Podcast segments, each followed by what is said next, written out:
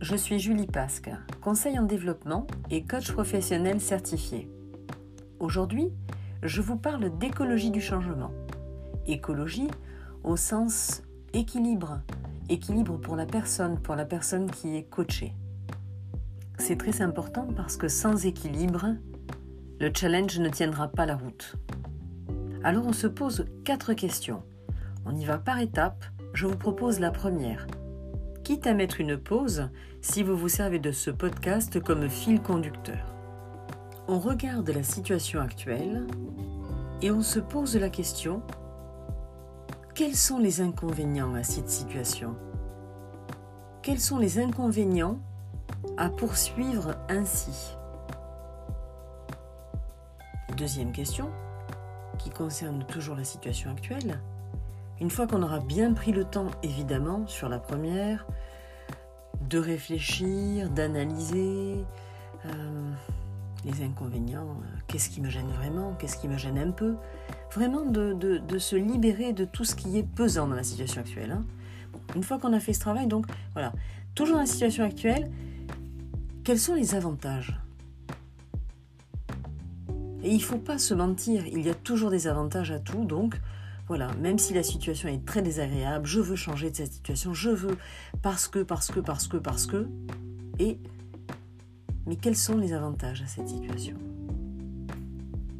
Là, on a déjà balayé les deux premières phases. Troisième question. J'insiste, hein, à chaque question, on prend vraiment le temps de faire l'exercice. Relisez la question trois fois, quatre fois, cinq fois, même si elle est très simple prenez le temps, vous listez tout, vous allez au bout. Et même quand il n'y en a plus, on en cherche encore. C'est ça, il faut aller au bout. Troisième question, quels, quels seraient, quels sont les avantages à la situation désirée, cette situation future que l'on convoite et qui est notre objectif? Alors là, on va y aller.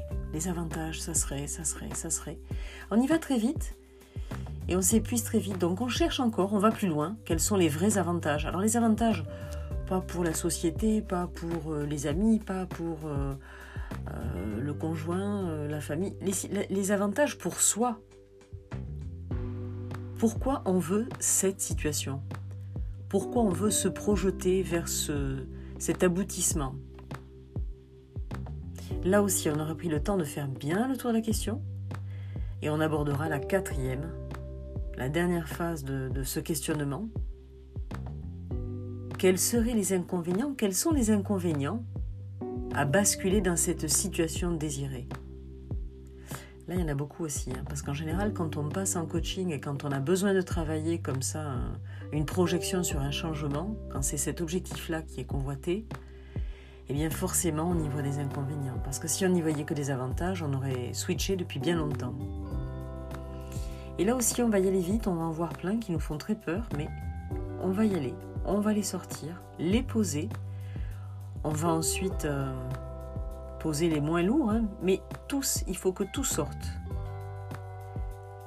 Et ensuite, quand on aura euh, ces, quatre, euh, ces quatre états, ces quatre listes de réponses, ces quatre listes de, de points essentiels qui nous freinent ou qui nous boostent à changer ou à rester dans une situation, on va pouvoir jauger l'équilibre jauger l'écologie que ça a pour soi, mesurer les enjeux, mesurer ce que l'on y gagne et ce que l'on y perd, et prendre la, décision et mettre en place les actions qui vont me permettre euh, d'aller vers ce changement et d'atteindre l'objectif en toute sérénité. Voilà, j'espère que ce podcast vous sera utile. Je vous souhaite une bonne journée et n'hésitez pas à vous abonner si vous voulez être prévenu en temps réel des prochaines diffusions. À bientôt!